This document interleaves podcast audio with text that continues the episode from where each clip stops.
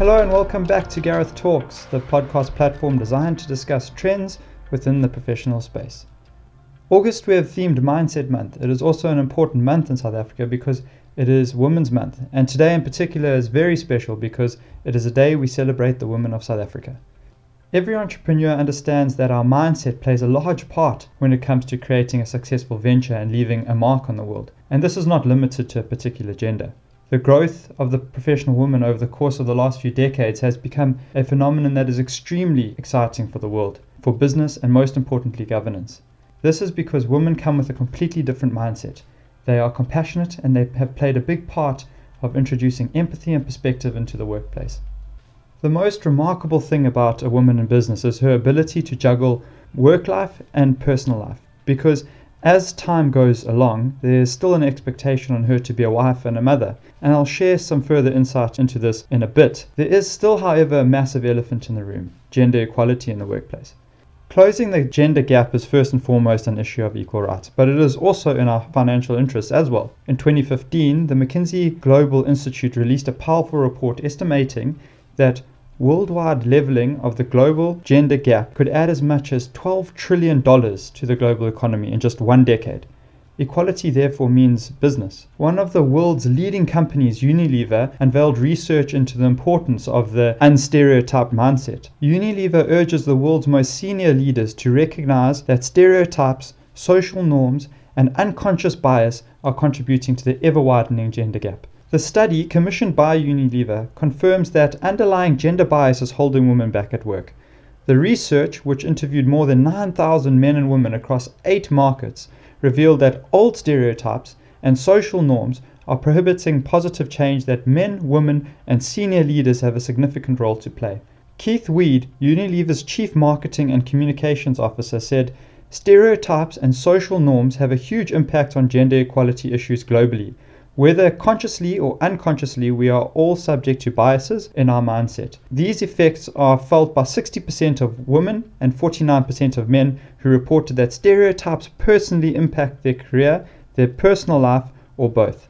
Possibly one of the greatest success stories of the modern era is Netflix. The person behind that success?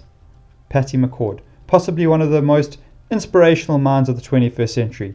She transformed a company from going out of business as the shift from video and DVD sales collapsed with the growth of the digital needs to being the largest provider of streaming television and movies internationally. Her greatest success in creating the change was to identify the values of the organization. At first, they considered something standard, words like excellence and respect.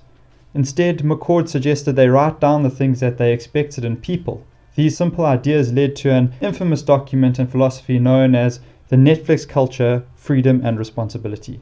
Sheryl Sandberg, COO of Facebook, even called it the most important document ever to come out of Silicon Valley. It's a living set of behaviors and skills that the Netflix management team update continuously and fastidiously, and it drives to a single point. A company is like a pro sports team, where good managers are good coaches and the goal is to field stars in every position.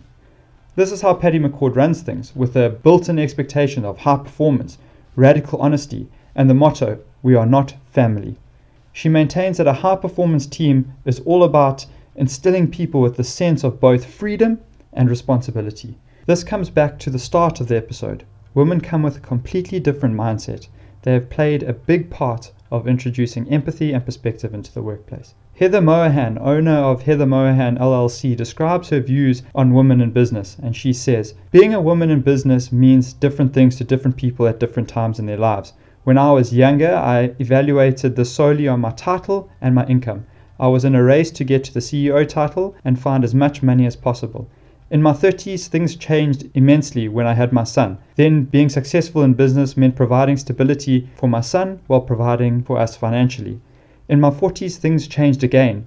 Today, being a successful woman in business means making time for my family, friends, and myself while creating value at work. By finally incorporating my passions into my day to day, I'm beginning to be truly successful in business and life. My one tip to my younger self is do not chase money.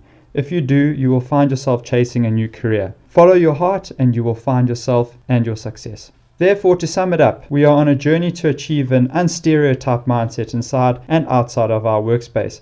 And this has to be everybody's project and objective. We are calling for a conscious effort from individuals, government, and business, big or small, to step up, root out, and challenge the stereotypes that feed inequality and halt progress.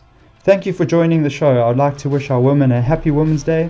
What you have done and continue to do for our society, I am forever grateful. Join me next week when we chat to Natasha Sutherland, an entrepreneur, a leader in a field, a mother of two, and an inspirational never die attitude. She is most certainly a leader of women in business. Until next week.